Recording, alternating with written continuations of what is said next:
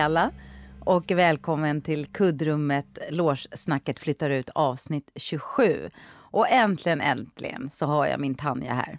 Välkommen tillbaka. Tack. Hur länge sedan var det vi sågs live? Nej, jag, live eller Ja, podda? när, nej, men när sågs vi senast? Du och jag? riktigt i liksom, inte hördes via sms eller telefon. Kommer du inte ihåg det? Jag kommer ihåg alla mina träffar med dig Tanja. men det var uppe det? på repsalet. Det här är lite roligt. Ja, då hade vi möte. På mötet. Och sen så stod jag så här som en så här, du vet, som väntar på att du skulle... Jag, gick ut, mötet var slut och jag gick ut och jag bara, kommer inte Tanja? Kommer inte Tanja? Jag stod och väntade. Så här. Och alla gick förbi. Jag orkade inte prata med alla andra, men jag stod och väntade på dig. Så gick jag tillbaka. Då stod du och pratade med någon annan. Och så ställde jag mig bredvid. Så här. Jag bara, så här, typ, ska inte vi gå ner i logen och prata? Jag bara, Tanja. Du bara, nej, jag måste cykla hem nu. Jag har jättebråttom. Du hade redan på allting. Jag bara, okej. Jag kände mig så. Fast jag hade faktiskt sagt det innan att jag hade jättebråttom. För du frågade ska vi ses i logen. Men för det var första gången vi sågs. Men sen innan dess hade vi inte setts säkert på två veckor. nej, nej, men vi har inte sett så mycket. Nej, Nej. Så nu har vi mycket att prata om. ja verkligen. Ja. Och så är det faktiskt också över, det är en månad sedan vi poddade ihop. Ja, ja. Ja. Så var har du varit Tanja? Vad händer? Vad är du? Nej men alltså jag måste prata så långsamt idag för jag är fan helt groggy fortfarande. Nej men jag har ju varit i ett töcken sedan 9 januari. För då slet jag korsbandet på en fotbollsmatch. Men jag- varför skulle du spela fotboll? Ja, exakt. exakt. Men jag har ju sagt det här hela tiden. Nej, men Det- jag har ju sagt det också. Jag har ju sagt nej. Jag kan inte vara med och spela korpefotboll för det är så stor skaderisk och jag gör en dansföreställning. Jag kan inte vara med. Jag har varit vuxen. Mm. Och sen så var, fick jag något litet så här messenger bara. Hej, vi har två dubbla matcher ikväll. Saknar lite spelare. Är du sugen? Och jag bara. Ja, men vad fasen. Ja. Och då snackar vi om att du har opererat tån. Den resan har vi följt med på. Opererat Ja. tån, så du är inte direkt vältränad. Nej. Nej. Ja, men jag är, för så tänkte jag så här, ja men det är klart jag fick det här för att jag inte är så vältränad. Mm. Men jag har ju ändå faktiskt danstränat under hela hösten. Ja, så det att sant. Mm. så himla dåligt just runt knäna. Eh, alltså där var jag inte så himla otränad. Mm. Men jag har ju liksom inte sprungit och gjort såna här snabba vändningar och, och liksom inte Mm. kanske belastat så hårt som jag gjorde där. Men hur kände du att du gjorde illa då? Det small till. Jag förstod. Jag, jag kände direkt så här, där drog korsbandet. Det måste vara så här det känns. Oj. Men sen så liksom, jag lindade jättehårt, och tog en ispåse, la benet högt, hejade på matchen. Eh, och sen så kunde jag ändå så här stappla från bilen upp till lägenheten och dagen efter kunde jag gå lite på det. Men är jag, det höger eller vänster ben? höger? Men hur kunde du gasa då? Ja, det är inte det som är skadan. Alltså jag menar bara så här, Nej, jag kunde inte köra. Jag körde Nej, inte. körde nej, jag hade inte. aldrig Jag kunnat bara- köra. Nej, nej, nej. Jag satt, som tur var, hade jag inte kört dit en bil. Nej, nej, jag hade aldrig kunnat kört hem. Mm. Nej, det hade jag inte kunnat gjort. Men jag, jag satt med, det var en annan som körde. Mm. Men jag kunde ändå liksom, eh, hon släppte av mig utanför porten och jag kunde ändå gå själv till Mm. porten. Men sen så började jag liksom direkt, jag ringde på, det här var ju söndag kväll, jag ringde på måndagen till teatern och sa ja det har hänt något med knät, jag är rädd att det är korsbandet men jag hade fixat en läkartid i på morgonen, jag åkte till akuten på kvällen, jag röntgade, jag försökte få tag på så knäspecialister, jag fick någon MR, alltså magnetkameraundersökning på onsdagen så tog det liksom en vecka innan jag fick svar. Och då hade jag liksom hunnit spela en föreställning redan på fredagen och det gick ändå bra. Vi, Jag anpassade lite. Eh, och sen skulle jag till någon sjukgymnast och då fick hon covid och sen fick jag covid veckan efter. Men alltså det är så mysigt. Jag tycker så synd om dig. Ja. Alltså på riktigt, jag har verkligen lidit. Och Jag, menar, jag, jag vet inte hur det känns, men det måste vara jätteläskigt att inte kunna Lita på benet. be- Ja. Nej men det är det att man inte kan lita riktigt på det. Men det, det är inte så läskigt för att jag har ju varit väldigt försiktig och jag har ju repat också nu i veckan. Det ska vi prata om sen. Men, men jag toppade ju. Jag toppade inte, men livet toppade allt det här med att Alina skulle tillbaka till Florens för en vecka sedan. Och nu är det måndag när vi sitter här. Det är måndag va? Det är måndag. Ja, du hör. För en vecka sedan, en måndag för en vecka sedan skulle hon till Florens. På fredagen sitter vi och äter middag med vår gudson och hela hans familj, alltså föräldrarna och släkt och så här.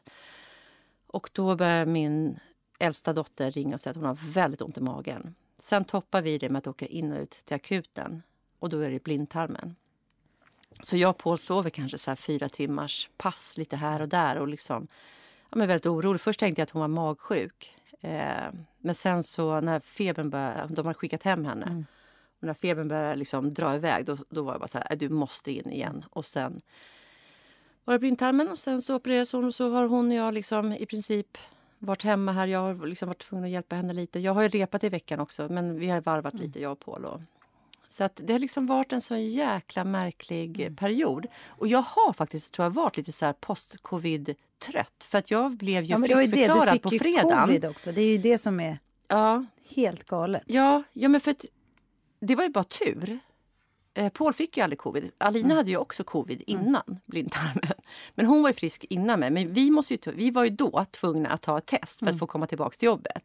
Så jag hade ju tagit ett så negativt test. Jag hade ju tagit flera Mm. dagar på raken och det var positivt, fortfarande positivt. Och jag bara, men gud, när ska det liksom bli negativt? Mm. Så jag hade som tur var liksom fått det redan på torsdagen och så hände det här på fredagen. Eh, och sen, jag åkte inte in första natten med henne utan andra.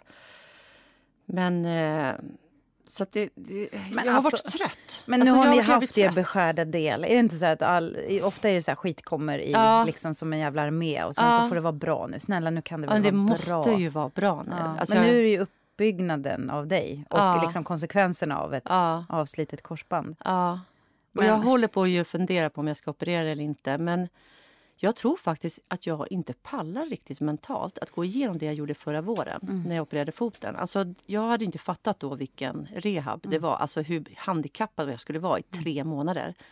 Nu vet jag att det här kommer vara ännu värre. Alltså jag, vet, jag pallar inte det. Men det får passa på. Jag tänkte så här, kan man inte bara söva ner sig, åka till akademikliniken, köra korsband, tuttar, lyfta sig. Ja, gör köra hela snälla, gör grejen. allt. Så här, Ja. Fixa ögonbrynen när ni ändå Ja. håller på. Liksom. Alltså Ja. bara gör allt. Gör Ja. det en gång för alla. Fixa till allas skavanker. Alla grejer samtidigt. Mm. Och sen så bara vakna upp som en ny människa. Byta ut alla reservdelar. Ja, ja, ja. Ja, ja men För det- annars, var det, hur ska du annars kunna leva utan... Men nu, jag fattar, vi, Ja, vi får du se. får se. Vi Du får se. Det här Mm. blir en resa. Jag kommer inte tjata om det så mycket, men jag kan ge någon update eh, framöver hur det går. Men so far so good. Eh, jag jobbar på min eh, rehab bara Mm. Ja, nu. det är så bra. Får vi se. Ja, men vi Mm. skojade om det förra veckan också. Jag förstår inte riktigt liksom, eh, vad man ska ha det till längre. Det var så ett jävla skräp. Men du, tal om förra gången ni poddade. Ja. Du var så jävla arg på mig. Erkänn! Nej, jag var inte arg det. Var du visst. När, När då? när jag sa så här, men du kommer fixa det där att, att podda Ja. själv. Du skulle ju podda. Du Ja. poddade, gjorde en jättefin podd med Gunnel. Ja, men jag, kanske, jag var inte arg på det, men jag kanske var lite nervös för att jag skulle rodda tekniken. Ja, alltså, alltså- alltså, jag, var, jag var liksom så här, jag, Ja, jag var, kände att jag pushade dig. ja, jo, men, det ja, jag till- sa ju ja också. Du Alltså, sa ju ja och, ja. du, och så gjorde du det jättebra. Ja. Mm. Och sen när du skulle klippa själv. Du bara, men fast det kan inte jag Tanja. Vi måste klippa upp. Nej. Jag bara, nej men vi måste inte klippa Men det var faktiskt också tidsgrejen. För jag, det är som idag, jag har ju suttit och läst. Ja. För nu har vi fått rodda om ganska mycket på grund av dina Ja, sjukdomar. Så jag har ju ja. suttit och läst ja, men sex timmar idag i en studio. Så jag är ju ganska, och det var samma sak då. Att det var liksom så här, okej då måste jag köra. Och så satt jag ju här i flera timmar själv. Liksom, så här. Och jag är ändå lite så här spökrädd. Men det var ju bara jag här. Men, men det gick bra. Ja, fan jag gjorde det. Du gjorde jag, det ja. ju. Det var ju faktiskt, Jag tycker att det var svinbra. Därför att. För att du sa så här, jag kommer aldrig klara det. Jag bara, men det är inte så svårt. Och så liksom höll vi på lite, vi facetimade och Ja. så här, men så bara tittar du på det där och så klick- klickar du på T och R och Men jag tror att jag inte skrev så bra anteckningar till våran klippare. Det tror inte jag heller, för Nej. jag fick en liten sån känsla. För jag bara, Jag hoppas att det blev som du hade, att jag har tolkat dig rätt skrev hon. Ja, nej, men jag, jag, jag tror inte att jag gjorde perfekt. Men alltså herregud. Jo men det var bra. Ja, men om man säger så här, tack för pushen, absolut. Eh, det, det, var, det var bra. Det är så man lär sig saker i livet. Ja. Att man måste. Och det är väl därför jag inte kan så mycket saker i livet. För Nu jag, kan du det här. Nu kan jag det här. Du kan en sak till pudda. nu. Pudda. Pudda. Du kan pudda.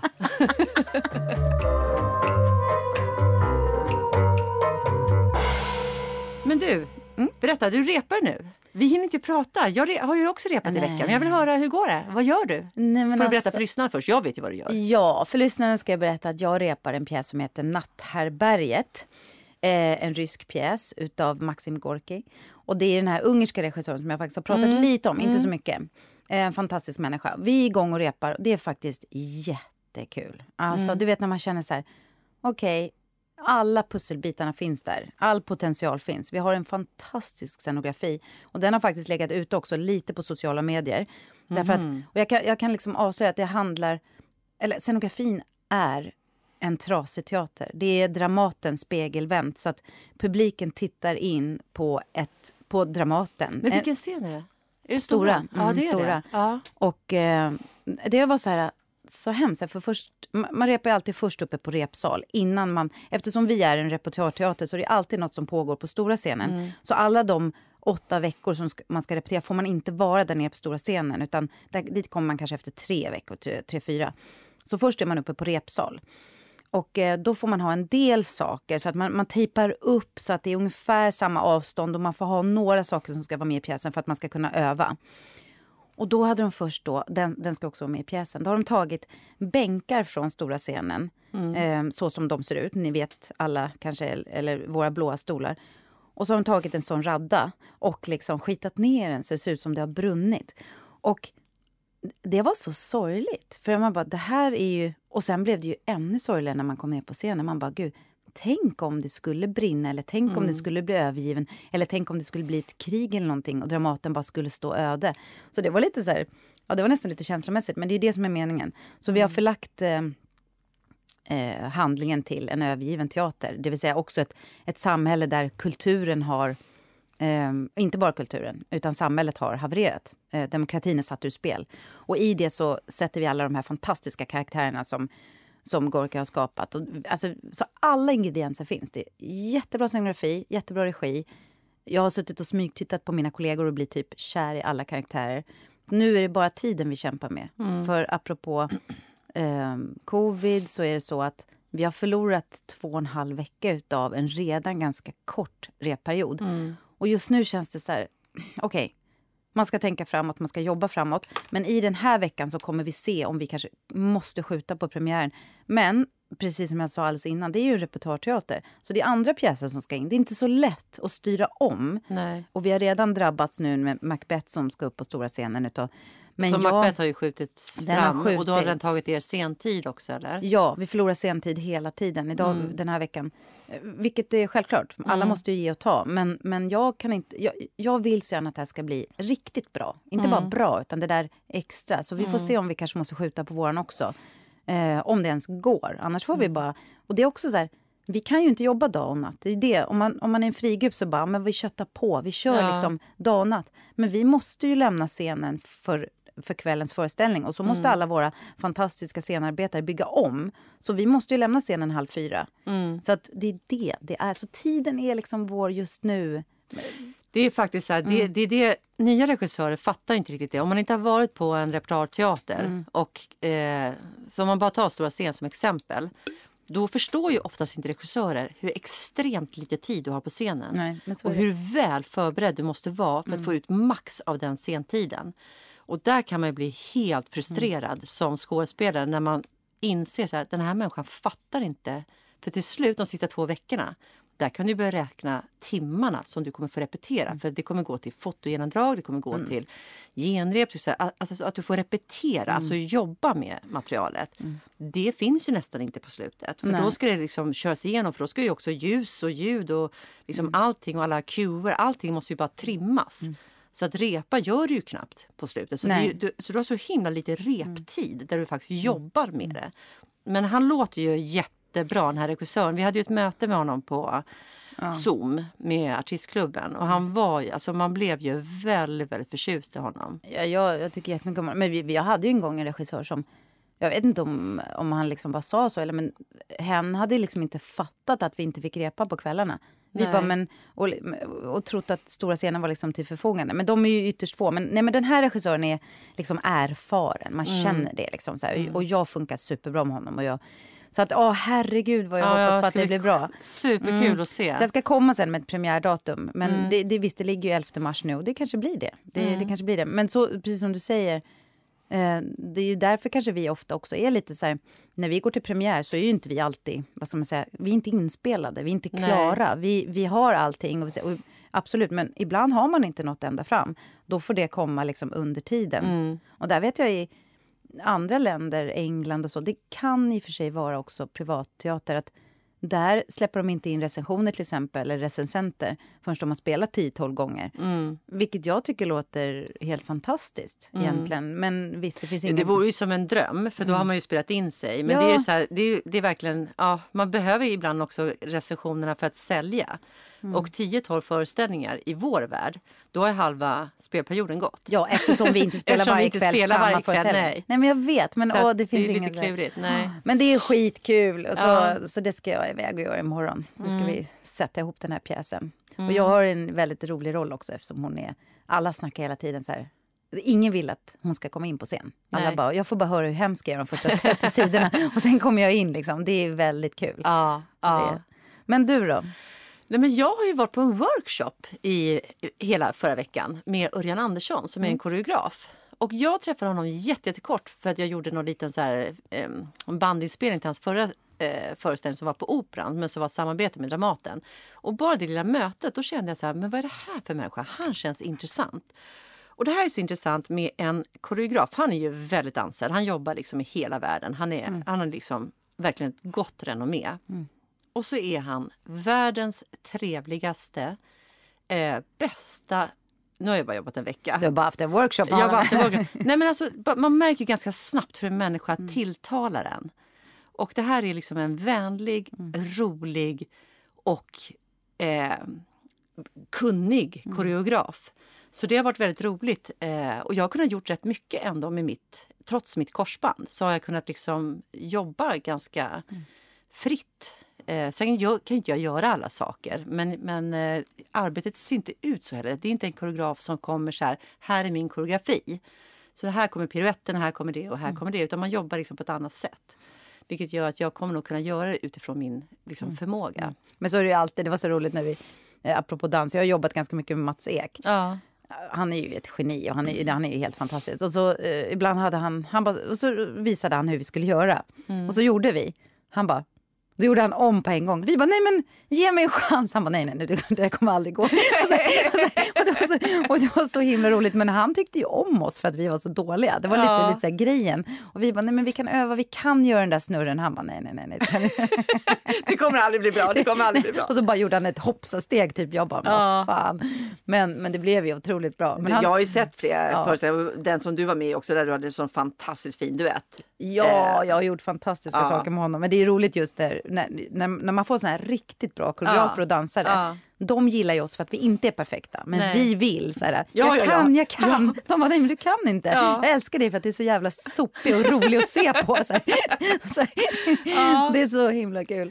Nej, men nu hoppas vi bara, för, alltså, för det måste vi faktiskt prata om. För nu, ja, lite galen håller man ju på att bli. Okej, vi är jätteglada. Nu är den här pandemin över. Jag, jag vet inte om de har utropat så här, typ att den är över. De Men inte. nästan har de ju faktiskt gjort så. Alltså, så här, I och med att de sa så här, vi tar bort alla restriktioner. Vi Ja. anser att det här inte är samhällsfarlig sjukdom längre. Exakt. Så då är ju det en endemi istället för en pandemi. Ja, och nu kommer vi liksom till vårt yrke här Mm. nu. Nu ska vi gå tillbaka till att faktiskt så ska ridån gå upp klockan 19 varje kväll och där ska vi stå Mm. och publiken ska sitta.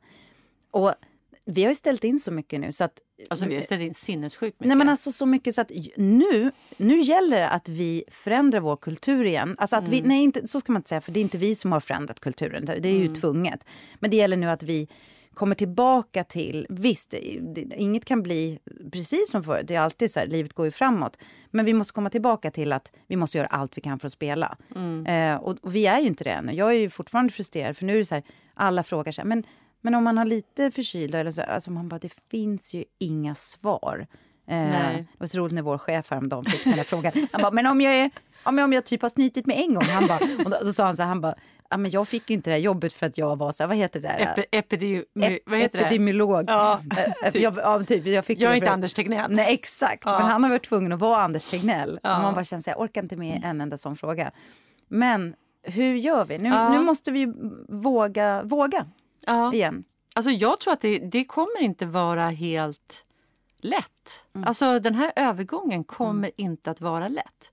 Och jag tänkte på det när vi pratade med Marie Göransson. Jag lyssnade på det programmet så tänkte jag, men gud vad vi lät konstiga där. Alltså för att vi utvecklar inte det. Vi sa någonting så att den unga generationen måste också skärpa sig lite.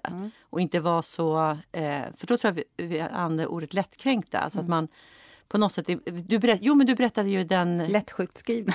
Nej, men, du berättade den här historien när hon eh, hade sagt till dig så här, sticker ut hakan så kan du få en smäll. Att det var en bra så här, Ja. att du lärde ändå någonting av det. Så det här, är väl ja, att lära sig yrket ja, med fötterna. sig så här, ja, Att, att så här, ja, men, stå pall. Ja. Och då tänkte jag på det, för jag hörde och tänkte så här, oh det där lät, det kan man verkligen missuppfatta och, och Mm. tänka så här, ja men du ska nog, du ska kunna ta lite klapp i häcken. Det är ju absolut inte det vi menar Mm. Nej. såklart. Men jag tänkte på när jag gjorde Lilla korsbandet eh, och spelade den fredagen. Då Mm. visste inte jag att korsbandet var av, men jag kände att knät var paj. Mm. Det, och jag misstänkte att korsbandet var av. Och då, det, det är där jag menar att för mig är det en självklarhet. Mm. Om de säger så här, men kan du spela? Ja, jag kan spela. För det är en självklarhet för mig att jag kommer lösa det så att jag är där. Eh, om jag tror att jag kan spela. Sen kan inte jag spela kanske på samma sätt, men jag gjorde så små justeringar så att kvaliteten på det jag gjorde förändrades inte så. Och där tror jag, liksom, där är det en skillnad. Där, får jag, liksom, där tänkte jag så här, ja, men hade det varit någon som var 20 år yngre som hade tänkt här, mitt korsband av, då kanske den sagt så här, jag kan inte spela, mitt korsband är av. Där är, tror jag, att du och jag tillhör fortfarande här, där är vi den gamla generationen. Och då kommer vi in till här med förkylningar och feber och allting. Då, då är det inte så himla så här, ja men ska man spela med 39 graders feber och Men, ja, och det, Alltså, där, där- men det, vet du vad, det är inte helt lätt. Nej, men där måste vi, där måste vi ha stora möten om såklart. Men alltså grejen var så här, först absolut, från när du spelade och också när jag kom, då spelade vi med allt utom magsjuka. Jag fick Ja. till och med spela med magsjuka en gång. Jag och då, gjorde det också, kan Ja, säga. för då Ja. ringde jag faktiskt till teatern, för jag hade varit på filminspelning samma dag och eh, kräkts och, och de skickade hem mig direkt Mm. eh, på grund av smittorisk såklart. Ja, de skickade hem mig och så ringde jag till teatern och sa, för jag, jag var verkligen, alltså det var illa. Och då skulle jag spela Kärlek och politik. Och det är en sån här kärlekspjäs och jag hade huvudrollen verkligen. Och, ehm, och då, säger, då fick jag tag på han som var, ja, han var väl personalchef då eller någonting, jag kommer inte ihåg. Så det var inte chefen. Nej. Utan det var, och jag sa hur jag mådde, han bara, nej men du kommer och spelar. Jag bara, ja, och jag fattade inte. Jag bara, så jag gick och spelade och då hade vi så här, det här klassiska, liksom, då hade vi satt ut Hinkar. Eh, hinkar. Men inte bara det. Jag, hade ju fått, jag fick ju ha... Det här låter kanske lite äckligt, men jag vill bara att ni ska förstå liksom, att det här har vi gått ifrån. För då hade jag ju till och med jättestora... Eh, Blöjor? Ja, alltså inte blöjor, men det var så jättestora... Bindor? Ja, bindor. Bara för att det kom ju också ut där. Ja. Ja, förlåt om jag äcklar alla, men bara så ni förstår. så här. Och då gjorde jag det. Och det går att göra jätte, jättemycket. Och jag var faktiskt så här, eh, stolt efteråt. För att eh, när man är på scenen så försvinner ju, alltså det blir ett adrenalinpåslag. Så att, eh, men det var ju inte bra i smittorisk och jag tror inte att vår chef hade tagit det här beslutet. Det var faktiskt en mellanchef som på något Ja, sätt hade ansvar det, den det veckan. måste jag säga, även på den tiden var ett Det var- jättekonstigt Ja, beslut. I och med och att det är jag- så jävla smittsamt Och jag också. tror också att det hade att göra med att jag kanske inte stod på mig. Nej. Alltså att jag sa så här, jag bara, aha, alltså det var lite så här. Men eh, det har vi ju sagt. Man ska inte spela när man är magsjuk och man ska inte spela när man har hög feber. För det fick vi lära oss kring 2000 att det kunde få konsekvenser för hjärtat. För det Mm. Exakt, var ju någon kollega som exakt. Mm, faktiskt fick det. Så de två sakerna har vi ju satt ur spel.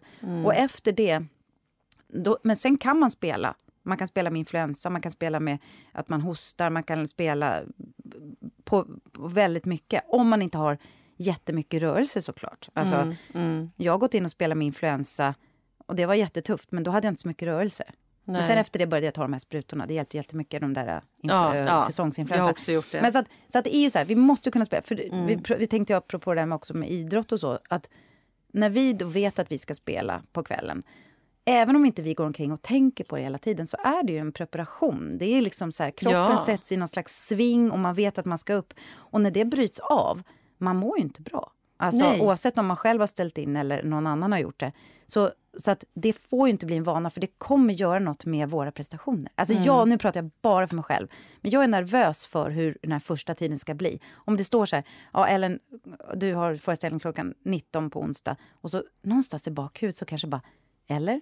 Eller? Ja, har jag? ja, Eller? ja. Alltså så här, jag vet inte, då kommer jag tycka att det är jättesvårt. För att ingen, vi har så mycket motstånd till att gå upp på scenen som det är. Det är Mm. ju alltid en Alltså man har alltid motstånd och då kan folk tycka så men varför spelar ni teater då? Ja, men jag vet inte. Det är någonting. Man ligger hemma och så vet man så här, om två timmar, man kanske är ledsen, man kanske är arg eller man kanske har, du vet det finns så många saker. Och så bara, jag vill inte gå upp på scenen för att jag vill egentligen bara lägga mig under mitt täcke. Men man vet att man gör det och det finns en så här, det är någon slags Power, power, stolthet. Det är det som är yrket på riktigt. Alltså att stå där och veta. Och så vet vi oftast att vi mår bättre när vi spelar teater. Ehm, men och det får inte försvinna, för då vet inte jag om jag kommer orka upp på scenen heller. Förstår Nej, du? ja, jag alltså, förstår. Jag måste bli upptvingad. Jo, men för det har varit svårt. Alltså, den här Mm. föreställningen jag spelar nu, Lider sex pop, vi spelade den 21 december.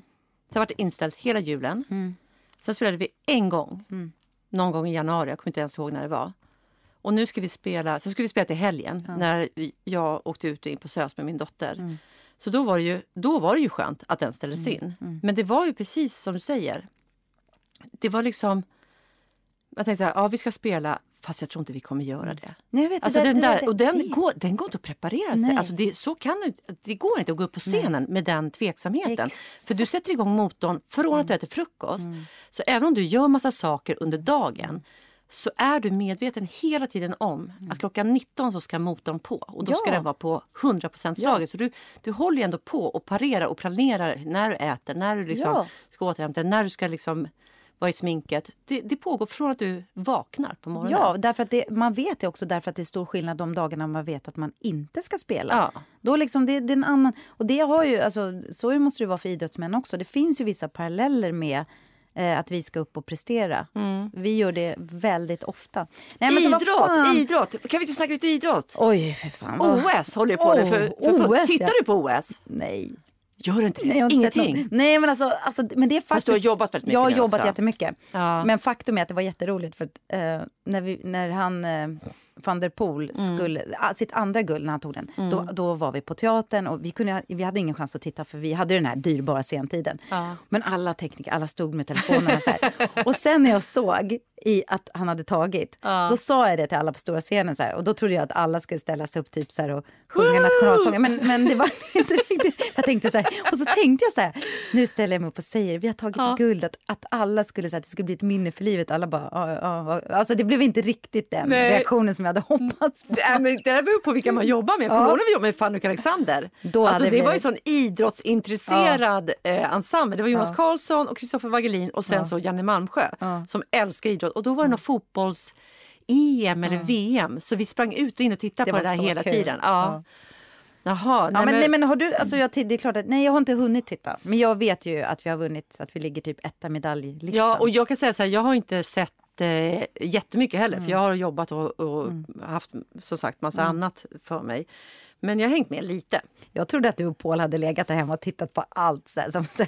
Nej, vi har inte sett någonting tillsammans. Nej. Jag tittar ofta på någon genomdrag på kvällen. Alltså, det finns ju så här att man går igenom dagens så här, tävlingar och sen så hänger jag med lite så här kollar så ja men nu vet jag att det är stafetten och vad händer där och så vart det silver där. Men fasiken vad man gillar Nils van der Poel alltså. Ja, han Gud, är, ju jag- liksom den, han är ju den mest spännande. Jag, lyssnade på, jag har hört den förut, men jag lyssnade om på den nu, dokumentären om honom. Ja. Sport, alltså sporten har en dokumentärserie. Jag bru- brukar lyssna på dem. Eh, Jag tycker det är jättekul.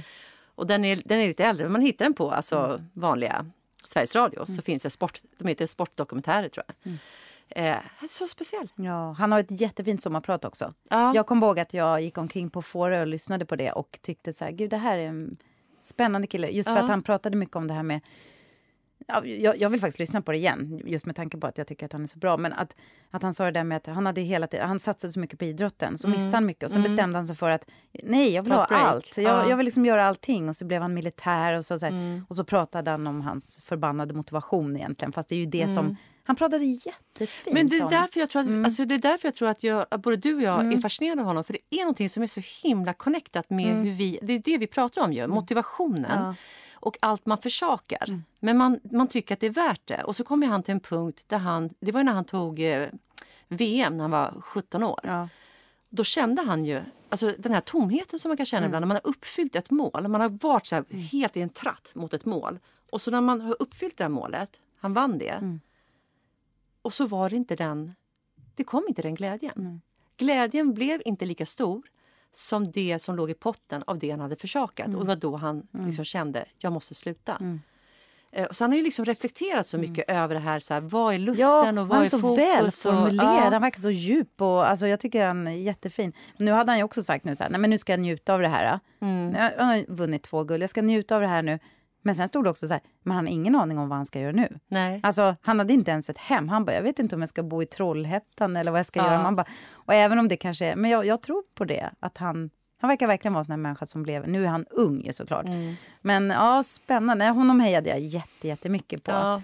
Nej, men så OS, det är väl lite kvar på det va? Ja, det är lite kvar på det. Men och hur ligger vi till i medaljligan då? Det vet jag inte riktigt faktiskt. Eh, jag, det var några dagar sedan de sa att vi toppar, men det har nog varit andra länder som har kommit ikapp. Jag, Mm. jag vet inte. Nej. Men vi ska, ju, ja, vi, vi ska verkligen prata om det här med hur vi ska gå vidare. Ja. Vi ska inte ställa in, vi måste ha ett understudy-system i sånt fall, hjälpa varandra. Ja, vi måste upp på hästen igen. upp på hästen. igen. Ja. Nu får vi inte vara rädda för varandra. Nu Nej. är den här skiten över. Förutom de som är i riskgrupp såklart. Självklart. Och de får ju skydda sig. Ja. Men nu jävlar.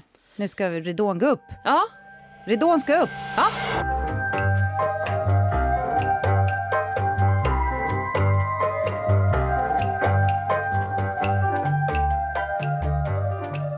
Har du druckit vatten nu? ja. Alltså du vet, Tanja, min mun har gått hela dagen. Jag, jag men känner jag mig lite vimmelkantig. det, ja. Alltså man tänker så här, Du är också väldigt snygg. Vad är det du har satt på huvudet? Är det en påse?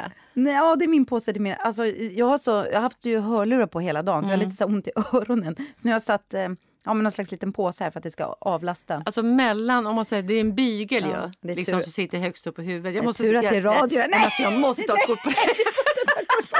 jag måste ta ett kort på dig. Hur fasen vad Det roligt. här är radio, Nej, men det här ska ni få se. Det här kära vänner. Ska ni få se. Ta på er glasögonen igen också. det Jo då. Här, bjud på den här nu. Här ska ni få se. Det här kommer komma upp. Jag Så, orkar fortsätt. inte. Vad var det du skulle säga? Ja, men vad Hade jag skulle säga idag. Idag är det ju en väldigt speciell dag och det är ingen födelsedag att missa den här gången. Men Nej. det är ju, alltså grejen var så här, vi skulle ha poddat igår Mm. och så sa du att du inte kunde och då var det så här, kan du podda på måndag? Jag bara, måndag, ja absolut. Men det är ju alla hjärtans dag idag. Mm. Och man hade gärna varit ute på en romantisk middag och liksom. Ja. Men nu sitter vi här tillsammans. Man, vad, vad, Men brukar ni äta romantisk middag på alla hjärtans dag? Nej, men jag, jag, det, det är det som är lite roligt. Jag tänkte på det här med alla hjärtans dag. Det finns ju många åsikter man kan ta, så, eller ta, ha.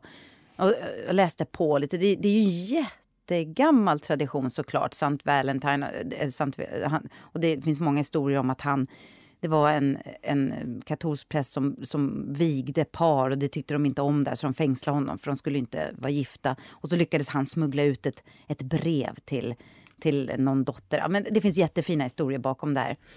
Den var ju väldigt bra berättad om mig. Nej, men, Gud, jag fattar ingenting. För, för, I vilket land pratar vi om? För jag kan ingenting om det här. Han Okej. var någon helgon eller? Ja, ett helgon. Okej, men vill ni höra lite historia om det? Ja. Det finns ju jättemånga historier om varför den här eh, traditionen har uppstått. Eh, men det finns ju då till exempel en romantisk då om Sankt Valentin som eh, var en kristen präst som levde i Rom under 200-talet. Och så fick han lida martyrdöden då eftersom han hade trotsat eh, kejsar Claudius förbud. Då. Kung Claudius hade förbjudit folk, eller förbjudit prästerna att viga unga par därför att de skulle inte gifta sig. Det var ju bara dumt. Men han gjorde det i smyg och då blev han fängslad. Och innan han avrättades så lyckades han smuggla ut ett kort till fångvaktarens dotter. Eh, och det var då det första Valentine-kortet. Så det här är en tradition från Rom? Det är inte en USA-grej som nej, folk nej. skriver Nej, ibland på Facebook. så alltså- det här är bara kommersiellt skit från Nej, nej, nej. Det kommer ursprungligen så USA. långt ifrån. Och sen så har det också funnits... 200-talet. Ja, det har jag ingen och, aning om. ja, och 1300-talet i England och Frankrike, då, blev det, då var valentindagen en fest för ungdomar och förälskelse. Och då hade de olika så här, parningsbildningslekar. Så att man lekte då som att nu det här året eh, så ska du och jag vara ett par. Och det var bara på skoj, som ett proväktenskap. Nej, den här traditionen går tillbaka jätte, jätte, jättelångt. Eh, och sen har den kommit till USA och England och blivit som anglosaxisk. anglosaxisk. Men, men eh, vi har inte firat den jätte, jättelänge. Eh, jag tror det var 56 första gången som NK lanserade den här dagen och eh, fira Valentin. Valentin, gud jag kan inte säga det. Men, men hur kom du? För mig kom det ju först in på gymnasiet. Ja, ja. För mig också tror jag. Ja, och då vet man ju, för det var ju alla som hade varit utbytesstudenter. Ja, det kanske De var kom, det. Ja. för, jag, för jag levde ju där i Sollentuna. Gud vad roligt. Jag, jag, le- jag, le. jag det fanns levde en där. liten by.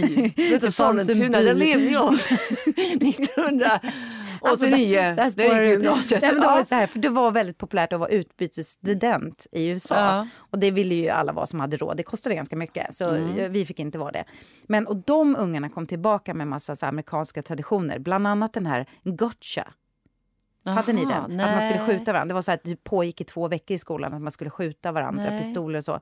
Och sen så var det såklart halloween. Kom de också med. Och sen att man skulle ge rosor. Mm. Så det var ju så superstort, på min gymnasieskola i alla fall. Det var inte stort på min gymnasieskola men det fanns, på slutet där tror jag kom de här rosorna. Men jag kände att, jag tyckte att det var lite, jag var inte, tyckte inte det var jätteskönt. Alltså det var någonting, jag var lite kluven till de där rosorna. Och det hade ju inte att göra med att jag kände mig stressad av att inte få någon. Men det var någonting just i det där att vissa får och vissa inte. Och vissa gick med tre rosor. Och, det var någonting som jag kände bara var oskönt med. Men det håller jag verkligen med om. Det var någonting som gick emot hela en svenska sätt. Alltså Ja. det var verkligen det. Jag, jag tyckte inte heller om det. Eh, Och det, var, det kändes då, apropå, man visste ju inte var den kom ifrån. Man tänkte bara att det kom från USA. Ja. Och, att alla, och min skola var så otroligt amer, amerikaniserad. Jaha. Ja men alltså verkligen. Vi hade så här, det kanske ni också hade. Vi hade så här Mr och Mrs Rubeck. Så skulle man rösta på så här skönhetstävlingar. Nej, gud, nej, jag men hade alltså, det var inget så, sånt. nej, men alltså, Det var som att alla ville leva i en high school Aha. egentligen. Det där var ju inte min grej. Och jag var inte heller så superpoppis. Och så fick man olika färger på rosorna. En röd om någon var, nej, en röd om man var typ ihop eller så här. Ja. Rosa om någon var intresserad. Och så fanns det gul då för vänskap. Ja. Jag fick ju men gud vad intressant. Fick du gula? Men det här var så intressant för jag frågade faktiskt min dotter som går på gymnasiet nu. Hur var det i skolan? Vad, gjo- vad gjorde ni på liksom, gjorde ni någon grej? Ja men då skulle man ha en röd tröja på som man var i en relation. Och så en gul tröja om man var eh, complicated. Alltså att man var så här, vet inte riktigt. Aha, okej. Och grön om man var singel, om man var ledig. Och det hade ändå folk anammat och kom till skolan med. Vad praktiskt. Det borde alla Ja. gå omkring. Hela tiden så man ser vem man kan ragga på. Ja. Nej, men, men nu tycker jag, du frågade mig om vi firar. Nej, vi har inte firat så mycket. Men jag börjar känna så här. Ja, men det var så roligt igår när du och jag satt och pratade telefon. För först hade vi, alla hållit på med det här. Så hade vi varit ute på gården i mitt härliga hus som jag alltid pratar om. Det är alltid grannar så här. Och så kommer en granne fram. Han bara, "Åh, jag är lite nervös för imorgon för att hon blir ju jävligt sur om det är fel grejer. Så här. Och vi skrattar så här. Jag bara, nej men gud, jag har aldrig förväntat mig någonting. Det är så, så här. Och sen så sitter jag och pratar i telefon med dig. Och då kommer Robban hem då, med en, med en eh, jättefin bukett och choklad och en trisslott. Och då tänker jag så här, jaha vad gulligt, nu vill han också. Men det är ju bara också för att vi ska säga så här hur bra Robban är på. Men det var jättegulligt och fint faktiskt. Men har du fått någonting? Nej, Mm. eh, nej, jag tror inte vi kommer ge något. Ibland så köper någon av oss liksom typ en blomma Mm. hem till familjen men vi brukar inte göra någon grej av. Men jag vill bli mer så. Jag känner mig så lite, jag kanske känner mig lite så här nykär på äldre dagar. Men jag, jag skulle nog vilja visa mer uppskattning. Ja. Jag tycker vi har jobbat på och varit så jävla praktiska och liksom bla bla bla. Ja, men lite mer romantik i vardagen. Liksom. Ja, eller, jag vill nog visa lite mer uppskattning. Mm, Det vill jag nog faktiskt. mm, jag har varit väldigt allt för rationell med sånt där. ja. Nej, jag, jag vill nog fira mer. Inte så överdrivet, det behöver inte vara den 14 februari, det skiter väl jag i. Men liksom visa uppskattning. Och... Men nu måste tänka, ni är ju gifta också. Befirar ni bröllopsdag? Ja, men det, då vill vi gå ut och äta. Och så, Ja, ni gör kan. det? Ja, Ja. Men, men det är inte så att det är, det är inget måste och det är ingen så här stor grej. Utan, och, tyvärr så går ju alltid allt annat före. Mm. Alltså om man har föreställning eller så, så är det... Men det är också en sån grej som jag, det skulle jag nog vilja göra. Ja, för vi försökte verkligen hålla på det hårt i början och sen så flöt det ut lite. Men är det någon gång vi åker iväg kanske liksom själva på någon så här spa eller någonting så är det den dagen. Ja. Så det, men, men jag, ja, alltså varken jag eller Paul är så himla romantiska och det är ju lite Men vi är inte romantiska heller, men jag känner väl att jag, jag, jag vill i alla fall visa uppskattning. Ja, alltså ja. det är mer det, liksom, Ja. att, att det är ändå gulligt när man Men vad skulle något- Robban gilla då? Vad är, det, vad är det han skulle uppskatta? Nej men han vill ha sex. Nej. det är så jävla billigt också. Nej men det är ju absolut det är den bästa presenten. Ja, men om du skulle Nej. verkligen visa så uppskattning, vad, är det, liksom, vad, vad ger han till dig om han ska visa dig uppskattning? Vad, vad, Ja, men jag vad får ganska mycket saker Ja, för faktiskt. du får ju Nej, grejer, men det är jag jag får- alltså, han du, han ger dig faktiskt grejer. Nej men alltså han är ju så... Han är ju jättebra på Mm. Vad ger du honom? Nej men det är det. Vad fan jag ger honom? Men Jag- har du gett honom någonting någon Ja, gång? det har jag. Ja, Vadå? ja, ja. ja men så här, jättefina kläder och Ja. alltså så här, verkligen. Men, men jag skulle vilja, men jag frågar ofta så här, om vad han önskar sig. Han vill aldrig ha någonting, men, men han blir ändå glad. Ja. Så att det, nej, men han, nej, men han måste få mer presenter Ja, tror jag. Ja, ja. för jag tycker att jag får jättefina presenter av honom faktiskt.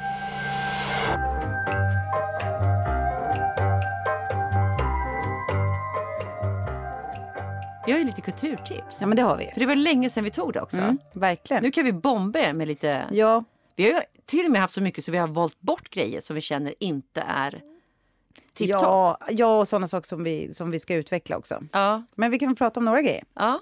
Vad, vad börjar du med? Men kan vi inte börja med den där eh, dokumentären som är, den är ju, liksom, har funnits jättelänge på SVT Play. Julia och jag Ja, av Nina Hobert. jag såg den igår Ja. efter din rekommendation. Ja, vad tyckte du då? Jag tyckte den var jättefin. Jätte... Nina Hobert är ju eh, dotter Mm. till eh, Rickard Hobert, är filmare. Och eh, Julia är dotter till Jacques Werup. Så man kan säga det är, ändå, det är två kulturbarn från Skåne Mm. som det handlar om. Eh, Ja, de måste ha känt varandra genom sina föräldrar. Ja, så tänker jag också. Eller, att de det har behöver inte vara liksom, så, eh, träffats där på Österlen. De säger att de lärde känna varandra när de var 16 och 18. Ja, Ett sånt där. ja. Jag tycker att det var en jättefin dokumentär. Jag, jag, Ja, jag tycker att den var, Den är värd att se. den, den var speciell just för att den var gjord på ett speciellt sätt. För först var det som att hon ville söka kontakt, alltså det är Nina som gör den. Och så sök, försöker hon hitta tillbaka till Julia. Eh, just att de var så himla bra vänner och livet lekte när de var 16-17. Och sen hade båda liksom på något sätt hamnat i ett ganska mycket mer mörker. Eh, och först försökte hon liksom, tror jag, dokumentera Julias mörker. Men hon hittade ju hon landar i sitt eget egentligen. Och så, så den är väldigt skör och, och väldigt... Eh, den är Ja, men- väldigt modig måste jag säga. otroligt modig. Den, den var ju väldigt mörk, men så här, det som var så häftigt var att man fick följa dem, att hon hade de där gamla filmerna, så man, Mm. man förstod. Och det, det fanns ju också så mycket hopp i den. För Mm. det som, för jag menar, vi har ju också haft våra verkligen downs, och när man är där, då tänker man så här, allt är över, allt är slut. Och, så här, Mm. och sen så, så är det ju inte det. Och det är det som man verkligen vill ge, inte, inte bara den här dokumentären, utan överlag till folk som mår dåligt. Alltså det går över. Om ja, för det är tittar- fint. För här, här Ja. Slutar ju ett ljus. Ja. Alltså verkligen. Men, men det som var sorgligt var ju så här, man tänker... Det pratas ju mycket om det i samhället såklart, men det här med att ha... Att, att sörja sina pappor. Vad, vad viktiga alla de här papporna är för alla, både för killar och tjejer. För båda beskrev ju eh, just att när deras pappor lämnade deras mammor så var det något som gick sönder. Mm. Det var så otroligt sorgligt. Där tyckte jag Ninas eh, ska man säga, eh, dramaturgi i hennes liv, eller man ska säga, var ganska tydlig. Alltså att förstå att ens pappa lämnar sin mamma som får så... Och det här har jag sett på nära håll med kompisar. Att en pappa lämnar En mamma blir kvar med otroligt förändrade levnadsvillkor. Det har jag sett. Man har bott i stora villor och så flyttar någon in i en lägenhet och någon, pappan drar med alla pengarna. Mm. Och kvar blir barnen och ser. Och så pappan då som levde så här superglamoröst liv i Stockholm med kändisar och premiärer och fina våningar. Medan mamman bodde i ett, en sommarstuga där de eldade. Och så barnen där som åkte emellan. Jag förstår att det måste vara supersvårt. Mm. Och det var så sorgligt också för att det var som att det var det som var så fint att hon kom fram till eh, vem hon var själv. För att då hade hon den här otroliga pressen på sig att bli någonting, att bli någon som, en, som pappan såklart skulle älska. Det finns ju där i botten om, om man ska vara lite freudiansk. Och då måste ju hon bli någon som är sådär framgångsrik och syns och blir konstnär eller skådespelare. Men det var inte hon. Hon ville ju inte synas själv. Nej, och det, det, är kom hon ju fram ja, till. Ja. Men det var så himla fint. Och sen var det ju otroligt sorgligt att se. För jag menar, vi har ju också haft, eller jag har i alla fall haft barn som periodvis har mått dåligt. Och den här fruktansvärda sorgen att inte kunna hjälpa sitt barn. Att liksom, han försökte där och liksom, ja det blir bättre. Men eh, den här totala bristen på makt över att... Nej, men det, jag tyckte den var värd att se verkligen. Ja. Har du något annat? Eh, ja, vilken ska jag ta? Nu ska jag se här utav alla. Eh, jag har också sett en del, men gud vad Jag har en kort jag kan säga. Ja. Jag vet inte om du har sett den? En engelsk skandal, den nya. Det är tre, det är tre stycken delar bara.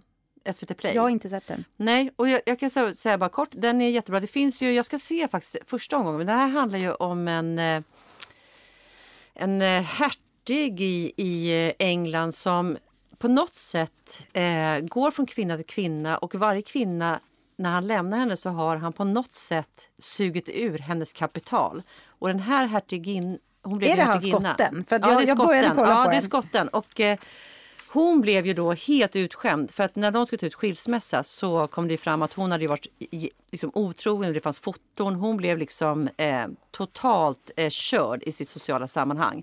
Medan han klarade sig ganska bra och gick vidare till nästa kvinna. Och de kvinnorna som han hade haft innan försökte varna henne och säga så här, nej men eh, det slutade med eh, det här och, här, och han var, han var jävligt elak också. Den serien förs ju vidare till en väldigt aktuell dokumentär. Ja. Tindersvindlaren. Tindersvindlaren, ja. Apropå suga ut kvinnor. Ja. Apropå bedra. Den går på Netflix. Ja. Eh, otroligt fascinerande och upprörande dokumentär. Och det som, det som gör att det kommer närmare tror jag, det är ju faktiskt det är en svensk tjej och en norsk tjej som är kan man säga huvudkaraktärerna, kvinnorna. Sen dyker det upp en, en holländsk tjej på slutet. Hon var cool. Hon var cool. Hon var hon var liksom den cool. som verkligen, vi ska inte spoila för mycket, men hon var ju cool. Men, men den har ju blivit väldigt uppskriven Mm. så kanske liksom jättemånga som redan fattar vad det är. Men det är ju, det är, det är ju en nivå på svindleriet. Alltså det är ju en man som tar han är under olika namn, men han kör samma svindel på olika kvinnor och det är enorma summor. Mm. För att han får ju dem att tro att ja, men det är vi. Jag vill att du ska bli mamma till mina barn. Jag vill att du ska, Otroligt och sen så- raffinerat gjort, Ja, alltså. raffinerat. Och så drar han upp värsta hotbilden som han är utsatt för för att han jobbar med diamanter. Eh, han har också olika personer men det här, i den här, liksom, de här två kvinnorna då var han ju en son till en jätterik diamanthandlare, vilket han inte var såklart. Men det, han hade byggt upp en otroligt gedigen fasad och hämtade dem liksom från början till, med så här jättefina bilar och Rolls Royce och träffades på femstjärniga hotell. Så de trodde ju att han hade massa kapital och sen hamnar han då i skiten och måste liksom, de måste sätta skaffa kort, American Express-kort som han får tillgång till. Ja, um, det som är så otroligt... Man, man känner så här... d- han har suttit i fängelse i Finland. Folk känner till honom och ändå får det pågå. Och det pågår än idag. Ah. Och jag kan inte låta bli att känna så här, jag var så jävla förbannad jag satt, sett den där. För att han borde sitta, verkligen, han förstör ju folks liv. Eh, Men är det då, jag förstår att det är super, super svårt att väcka åtal. Därför att du ska göra en förundersökning i elva olika länder. Där hade han ju också utvecklat sig. För först hade han hållit till i Finland och då kanske det var lättare att väcka åtal. För då, men, men, men att den här människan får pågå, har det något att göra med att det faktiskt finns en syn på att de här kvinnorna får skylla sig själva? Är det en misogyn fråga? Där? För jag, jag kan bli så här, vad fan om, om han hade lurat företag på pengar Ja. på så här stora... Det, är- det är så brottsligt så att det faktiskt inte är sant. Det är stora summor eh, och det är många sammanslaget. Varför? Och för det är det. Okej, vi, det spelar ingen roll, det här är ju en dokumentär, det är ju bara att googla, det är ju ingen som vi spoilar. Men den här människan pågår än idag. Ja. han retirerat till sitt hemland Israel. Och vad jag förstod där, det slutade den här filmen var i alla fall att Nej men han fortsätter. Han bara då fortsätter på ja, Och då samma vet sätt. inte jag, så här, har de tjejerna nu i Israel sett den här? Nu måste han väl vara körd? Ja, men, och det är konstigt att han är inte det. För det var ju som de sa, så här, man googlar ju alltid. Jag har ju aldrig använt Tinder. Men man, om, man- om man swipar på någon så googlar man den personen. Och det fanns ju för de här tjejerna som blev lurade i den här dokumentären. Då kunde inte de hitta någonting om honom. Det var ju det som var Nej, deras för i mission. Finland var han åtalad under ett annat namn. Det Exakt, var därför, så det ja. här var ju deras mission. Att han skulle aldrig mer kunna göra det här. För att när man googlar hans namn så ska det alltid komma upp den här Tindersvindlaren. Och det var ju så den här holländska tjejen såg det. För att det kom upp. För Ja. det var en stor artikel i norska VG. VG. För ingen polis ville ta det här. Så tjejerna Nej. fick lämna. Alltså det är också så, jag, får ursinne. De fick vända sig till fantastiska journalister i det Ja. här fallet. Ja, men och sen är det konstigt för att, för att han, han, hade ju någonting, det var ju staten Israel som sen liksom, eh, anhöll honom och så fick han avtjäna ett straff som sen blev fem månader i Israel och sen var han på banan igen och Mm. Ja, hade men exakt ja. samma livsstil Ja, igen. Jag vet, och det sjuka är att jag sitter och tittar häromdagen. Nu har det varit den här Melodifestivalen, jag har inte tittat på det en sekund. Men då var det så här, eh, John Lundvik heter han va? Mm. Han var i en intervju häromdagen och så, och så säger den här reportern så här, ja men hur coolt är det nu att Tindersvindlaren har ett klipp med dig. Han åker i en bil, typ i Israel. Ja. Och i bakgrunden så har han eh, John Lundviks låt, den här It's too late for love. Jag kan inte sjunga, jag kommer inte ihåg. Ja, och de bara, men hur kän-? Och då är det så här, men det här är ju nutid, det här är ju idag, det här var ju den här veckan.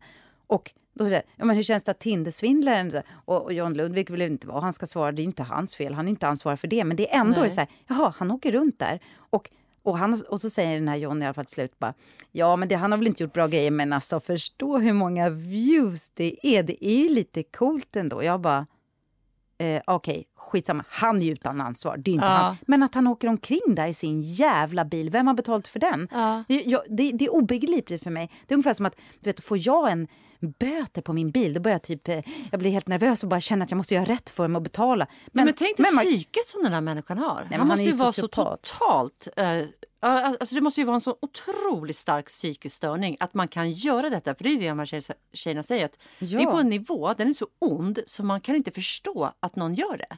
Nej, men alltså, det är på en ja, nivå som men, man men tänker, att, han inte inte, möjligt. att han inte liksom är mer att, att, att folk inte slutar. Vem vill associeras med honom nu? Uppenbart har han tjejer i Tel Aviv och han är Ja. så där, jag, jag bara tänkte så här, vad är det för fel med oss människor? Eh, får man vara vilket jävla asshole som helst tydligen? Bara man har många views och bara man åker omkring i en så här, det, finns, det, det är så omoraliskt och konstigt. Jag, jag, skulle, jag skulle åka till Israel i sommar om jag ser honom.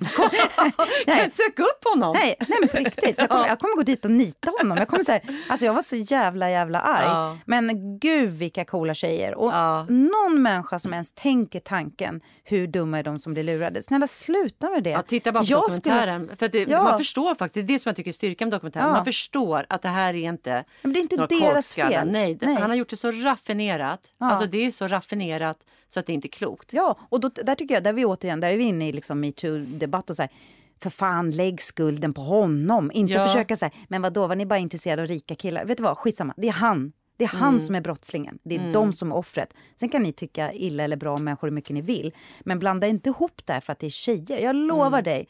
Eh, hade det varit killar som hade blivit svindlade så här mycket, då hade den kvinnan varit på varenda framsida i hela världen utmålad som en häxa och de hade rullat henne i kära. Men Mm. han, nej, han bränner omkring på stranden i Tel Aviv. Alltså Mm. det, det, det finns ingen rim och reson i det här.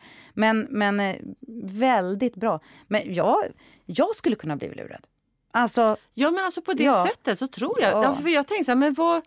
Ja, vill- det skulle vara så här, om Paul, alltså om man tänker, ja men det är den jag ska leva med. Om han Ja. säger så här, nej men gud jag, jag är liksom mordhotad, han skickade bilder på hans livvakt hade blivit knivhuggen och liksom mm, låg i en ambulans. Han skickade samma bilder till alla tjejer. Ja, och, Alltså det är så det är gjort på sätt, alltså de tänkte att det här är mannen jag ska leva med och skaffa barn med. Och nu är han i trubbel, jag måste hjälpa honom. Ja, men man kan bli lurad på så många sätt. Jag, jag blev ju lurad en gång. alltså, eh, det var ju inget... Eh, eh, där var inte mina känslor involverade. Då är det lättare. Nej. För så fort Ja. du går på kärlek, alltså herregud, Ja. då är vi torsk allihop. Men det var så här... Alltså, ska jag berätta det? Ja, har blivit svindlad? Ja, eh, Ja. Nej men alltså, jag har, fan, jag har varit i närheten av en sån här människa. Och det var jättefascinerande för att eh, det handlade om att eh, jag ville träna och komma i bra form. Och Robert, jag vet inte hur, jag vet faktiskt inte. Egentligen borde jag ha gått igenom det ordentligt innan. Så här, för vi kom i kontakt med på något sätt en snubbe som ville vara personlig tränare. Och han hade redan andra skådespelare. Jag ska inte säga några namn, men det var, det var flera skådespelare som jag känner till.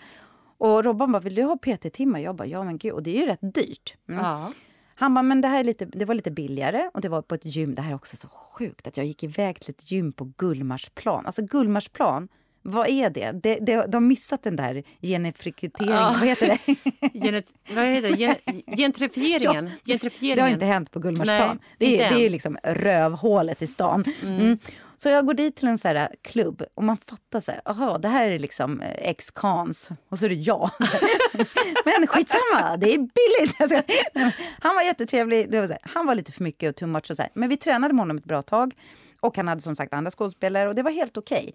Han var lite jobbig och han var lite så här, men jag kände så här, gud det är så typiskt mig att tycka, mm, skärp det. Apropå att man lägger skulden hos, hos en själv. Och han, eh, och han hade väl ätit för många anabola. Han var säkert ex-kriminell. Men liksom, jag tänkte så nej men det, är väl ing, det ska väl inte jag bry mig om. Um, och uh, så vi tränade. vi. Sen började det mer och mer så här, så fort man tränade så här, jag kan swisha, swisha, swisha, swisha. Kan du betala för tio gånger på en gång? Det vill här, man bara, och jag kände att han började irritera mig. Men sen så slutade det med att han säger så här, vi, det, vi ska ordna en träningsresa till Frankrike på ett slott. Min kompis eh, gör champagne och han har ett slott i Frankrike. Och Leonardo DiCaprio kommer komma dit. Och då började jag så här... alltså det var så här, och jag bara kände så här, och jag, men återigen, samt, så vill jag inte vara en sån Nej. jävel som misstror. Utan jag bara, vad kul att jag känner Leonardo. Han är ju jättebra tycker jag. Det hade ju varit jätteroligt. Och det var till och med så här, att då ville han bara ha 10 000 spänn i förskott för att det skulle vara så här. Och jag bara, och Robban bara, men åk eller vad fan, det kan väl vara kul. kan ju kul att träffa Leonardo!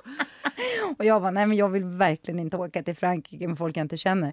Men då började jag och några andra skådespelare prata med varandra. Sen googlade vi honom. Alltså, då, var, då kom det upp. Då var ju han en av Sveriges största solovårare genom tiderna. Det var bild, det var, alltså han var dömd, han var så här, allting. Och nu hade han väl börjat med att försöka sig på, för det är samma med den här Tinder-svindlaren. Det är ju inte bara tjejer han har svindlat, han har ju Nej. svindlat män och, Och företag. företag Ja, och- det är det som är lite konstigt apropå det jag sa tidigare. Han borde fan ha åkt fast, han, hade, ju- han har ju lurat folk på... Och den här snubben hade väl då tänkt att ja, men nu kör jag liksom gymsvindlet ett tag. Liksom. Ja. Men han var ju för ivrig, han var ju för dum. Den här Ja. israelen var ju så jävla smart. Så att han började bli girig, han ville hela tiden. Så att han han inte scamma oss tillräckligt länge. Men hade han bearbetat oss längre och Mm. visat mig så här olika trails som vi skulle gå i Frankrike och liksom så här, då, det finns ingenting som säger att inte jag hade gått, men han var inte tillräckligt bra. Eh, men så jag har varit i närheten av så här, och det var ju ganska hemskt. Han hade ju lurat kvinnor på mycket pengar och då var ju de dessutom kära i honom. Det är ju det, det är Ja, det exakt. dubbla.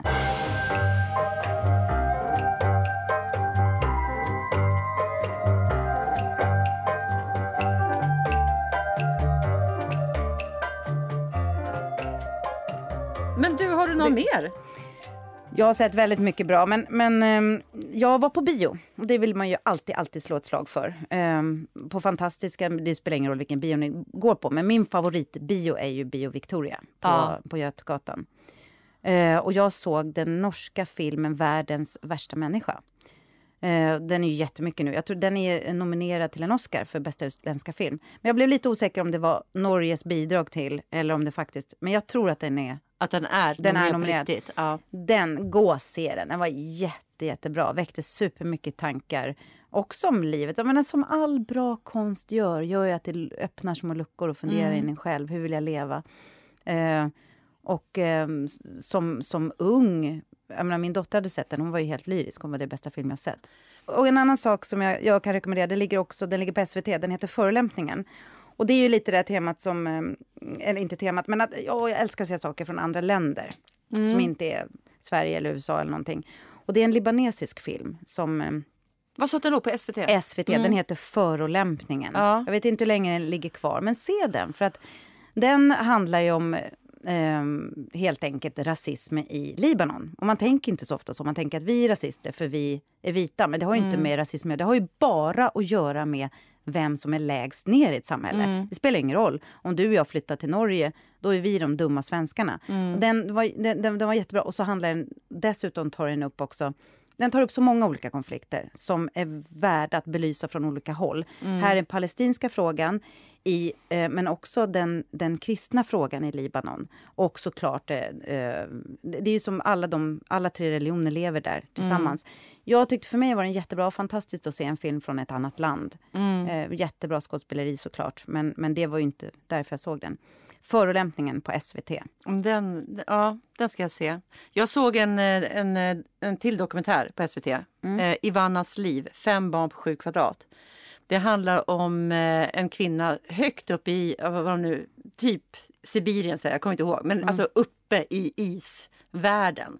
Och hon, alltså den är så hård, den är så hardcore. Eh, det livet där så att man är fascinerad. Och sen är den inte heller dramaturgisk på samma sätt som en vanlig dokumentär. Det finns liksom, man, man blir så här, Ja, den bara, den bara lämnar den. Ja, det är i Ryssland. Den bara lämnar den helt totalt i misär. Alltså det finns, Där fanns det inget så ljus på slutet. Nej. Och den lämnar med alla frågor kvar. Alltså man får inga svar. Mm. Man bara förstår att liksom, deras liv på något sätt förändras. Men den är... Man får liksom bara en, känsla av att det är någon skit som pågår i Ryssland. det Ja. finns inget ljus. Alltså, ja, men, alltså, jag gud säga jag att de är helt tänker. utanför samhället. Ja. Alltså det, det finns ingenting så här, det finns inget så här politiskt eller Nej. för det här är naturmänniskor som lever i små eh, trähus. Alltså, ja, men de bor ju liksom, de har, de har eh, eh, renar. Och de bor i små hus som de sätter på slädar, på medar och så flyttar de runt. Det är ett nomadliv. Jaha, ja, Och sen så skickar de dem till skola eh, när de är yngre. Och just den här Ivanna, hon hade ju liksom gått i skola och så här, men sen bara slutade det med att de hamnar, hamnar i liksom någon form av tung alkoholism. Och liksom de, ser, de är unga men de ser ut att vara 50 och har liksom inga tänder kvar. Och, det, är så, det är så hårt, det är så hårt liv där. Alltså sju kvadrat. Veden är där inne. Sju ungar. Ja, men jag kan Eller inte fem ens ungar på sju kvadrat. Nej, men jag, jag, man får inte plats. Nej. Alltså det är Mm. helt fascinerande. Och så sitter hon och röker hela tiden medan hon ammar. Och så här. Helt Mm. plötsligt så bara flyger en örfil någonstans. Så att det, hon är inte heller så romantiserad på något sätt. Nej, nej, Hon bara är. Vem kan Eh, vara romantisk på sju kvadrat? Ja. Med. Men den vill jag faktiskt se, för Ja. det är ju något som jag inte känner också till så här, om man säger så här, någonting helt annat. Alltså Mm. hela berättandet är någonting helt annat. Helt annan dramaturgi, Mm. helt annan sort. Men det älskar jag med dokumentärer och film och tv, att man får resa fast man inte reser. Ja. För det är ju det som det är. Ja. Men- Åh gud, men nu hade vi massa Nu hade vi tips. jättemånga kulturtips faktiskt. Ja. Och, och vi har ju verkligen som lyssnat mycket på radio. Men annars har det ju varit så otroligt mycket... Nu plingar det här. Ja, just det. Det är din iPad. Åh, nej, men nu blir jag så glad. Vet du vad jag fick nu? Nej. Ellen, jag gick vidare till prov två i Malmö. Tack vare dig. Nej, men nu börjar Du jag har gråta. läst eh, monolog med någon. Ja, men alltså, nu börjar det komma. Nu kommer alla unga få svar. Nu är det så många som söker scenskola. Åh, nu blir jag lite rörd. Men gud, jag har också läst med en, men hon har sökt Åh. Stockholm. Ja, men Stockholm kommer också snart. Nu hade det fått svar från Malmö. sant? Oj, oj, oj. Ja, men alltså livet. Men livet brukar du läsa med folk? För vi har inte ens pratat om det här. Jag läser ju nästan aldrig med folk längre, men jag har gjort det nu med en jättebegåvad ung tjej. Och då måste vi berätta vad läsa med är. Ja, ja. Det är så här att eh, teaterhögskolorna, det finns fyra stycken i Sverige. Ehm, Stockholm, Göteborg, Malmö och Luleå.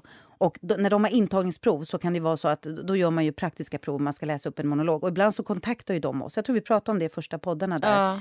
Ehm, kontaktar de oss för att vi ska hjälpa dem. Eh, jag hjälper folk jag känner och självklart skulle jag kunna hjälpa någon jag inte känner också. Men i det här fallet så är det faktiskt min lilla extra dotter.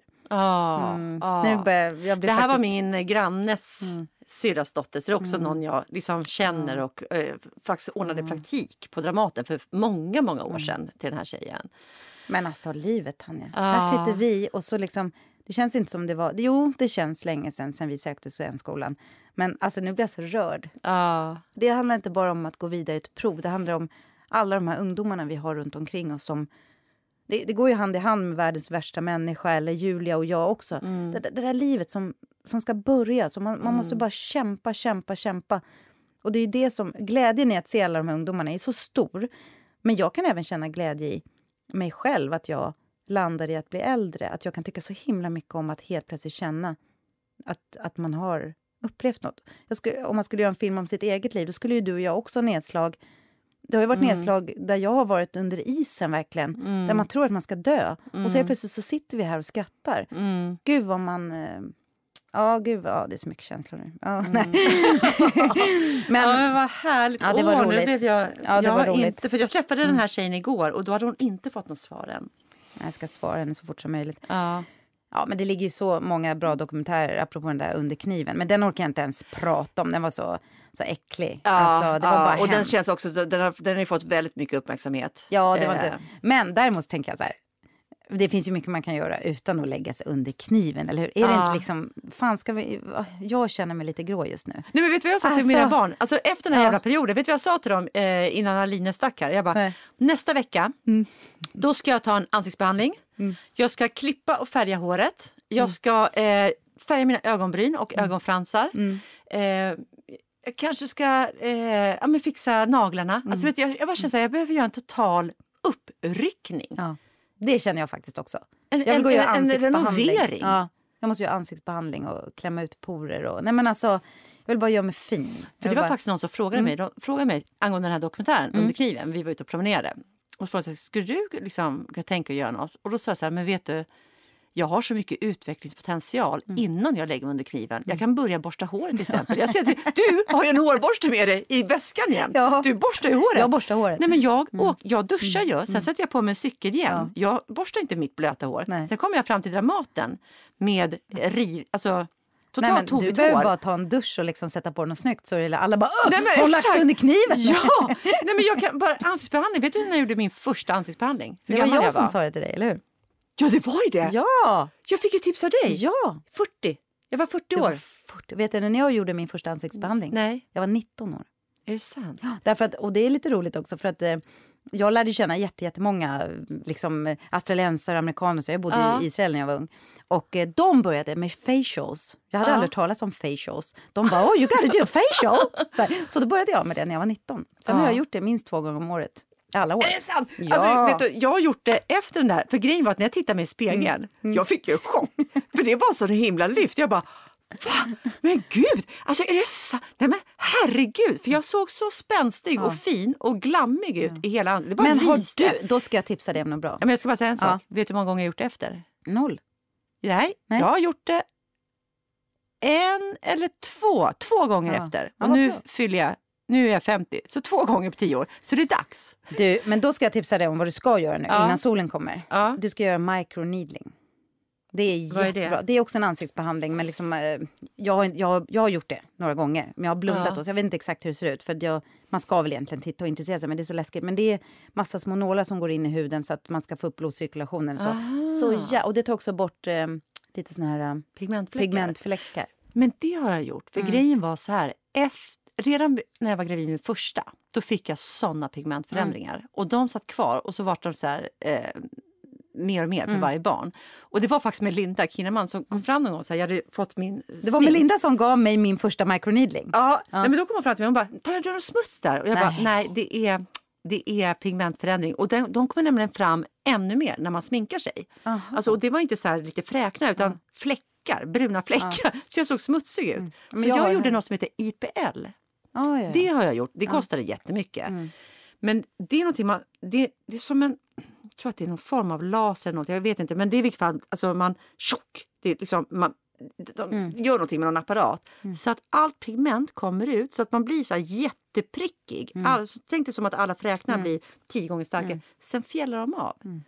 Så att från att jag var sett som en lite så här prickig korv och smutsig och så odefinierad så vart jag faktiskt jätte Men vill du göra det nu? Eller, eller? Nej men det ska jag nog inte göra nu för jag har inte tillräckligt mycket tycker jag. Utan jag ska göra det, för det ska man göra på vintern för sen ska man inte sola på jättelänge. Nej, okej. Så nu tror jag bara så här, ja, men en vanlig ansiktsbehandling kanske är dags. Efter. Men då, jag ska göra microneedling och Ja. så ska jag liksom fräscha till lite. Det, det, Ja. då, det, det kommer man långt på. men man Apropå kommer ju långt på knivar. att klippa Ja, sig och borsta håret. Ja, ja, ja. Bara en sån sak. en sån sak. Borsta tänderna. Borsta tänderna. Alltså förstår du hur Hur mycket snygg känner man sig inte när man rakar sig på benen? Du vet, Ja. det, nej, men jag, vill- jag vill absolut, jag, jag ska göra lite så här, jag ska kanske till och med gå och ta någon sån här Eh, kolla blodvärden och liksom, alltså bara göra en sån liten vår, vår. Det inte för att det är riktig Alltså en vår ännu. hälsokontroll. Ja, men liksom så här, vad, vad kan jag förbättra? Jag menar, man blir ju ändå äldre, man måste faktiskt ta hand om sig. Har du gjort någon hälsokontroll någon gång? Nej, alltså, nej. Alltså en riktig? Nej. När man tar, inte jag heller. nej, jag faktiskt Det är klart gjort- man ska göra det. Men det måste man ju betala för själv. Alltså, det får Ja, man inte, nej. Då måste man gå och beställa. Det skulle Ja. vara häftigt faktiskt att kolla. Ja, alltså, eh, men det tror jag, och det tror jag man kan ta på sitt företag. Det är ju Ja. liksom en hälso... Det får ju folk i, i vissa företag så får man en hälsoundersökning Jag vartannat det. år. För att se. Och Men ska vi inte göra det? Jo, Ska vi gå och göra det? jag tror att man kollar vi. ska göra det faktiskt nu. För det kan hända att man har massa brister på massa grejer som gör att man är också lite trött. Men det gör vi. Och Ja. så gör vi lite ansiktsbehandling och så liksom piffar vi Ja. till oss så att vi blir... Och sen kom jag på att jag kan ju inte klippa mig och färga för att jag har en föreställning där jag använder mitt eget hår. Då blir det, alltså de ska fläta det och det är tillsättning. Det är också den här grejen. Men vad då? Du kan väl Lidl färga sexpop? det? Nej, jag kan inte göra det nu. Jag måste spela klart först. Men För den kommer eh, ni de aldrig kommer- spela. Vi har bara tre kvar. Om ni vill se den så ska ni passa på nu. Det är bara tre kvar. Eh, ta i trä, ta i trä Ja. om vi får göra dem. Nej, men vi, vi, vi, ska, vi, vi gör oss lite Vårrusta. snygga, vårrusta och så Ja. håller vi tummarna för att allting går bra i Europa. Och, liksom, Ja. och sen så... Och att vi börjar spela, inte ställer in så mycket. Exakt. Sluta ta de här jävla testen nu. Ja. Men vad härligt det var att ses igen. Verkligen. Jag har ingen aning om hur det här programmet blev. Jag känner mig fortfarande lite off, men jag har försökt liksom titta på dig och hänga med Ja, men alltså, energi. jag känner samma sak själv. Alltså, jag, jag har aldrig pratat så mycket en dag. Det där ljög jag väl. Jag har snackat Du snackar jävligt ju fan mycket. hela jag snackar tiden. ju hela tiden. Men, nej, men idag var faktiskt en sån här dag jag kände så här. Men det var mysigt att på. Det var mysigt att Ja. komma till logen. Det var Ja. mysigt att liksom vara med varandra. Jag hoppas verkligen att ni som lyssnar också har fått med någonting. Ja. De alla de här virvlande samtalen. Ja. Och nu, ska, nu, nu vill jag så gärna ringa min lilla extra dotter här och Ja, gratta gud, henne. Herregud, tänk om jag får spela mot henne i framtiden. Tänk, Tänk om de kommer in. tänk vad häftigt. Ja. Ja, det är underbart. Men du, tack Ellen för idag. Men alltså, jag och, och dina knän, allt måste bli bättre nu. Ja, Alla allt blir bra. Allt, Allt blir blir bra. Åh, Tack för idag alla. Ja, tack för att Ja. ni har lyssnat och tack Ljudbank för att vi får använda er fantastiska studio och er teknik som Ellen har lärt sig nu. Det är inte så himla illa. Och tack Theresia för att du klipper så sjukt bra. Du är liksom vår räddande ängel. Och tack till Matte Bye för din fantastiska musik. Och tack alla som lyssnar. Och sprid gärna. Vi vill fortsätta podda och vi vill att ni ska lyssna. Ha det jättebra tills nästa gång. Vi hörs Hej då. Hej!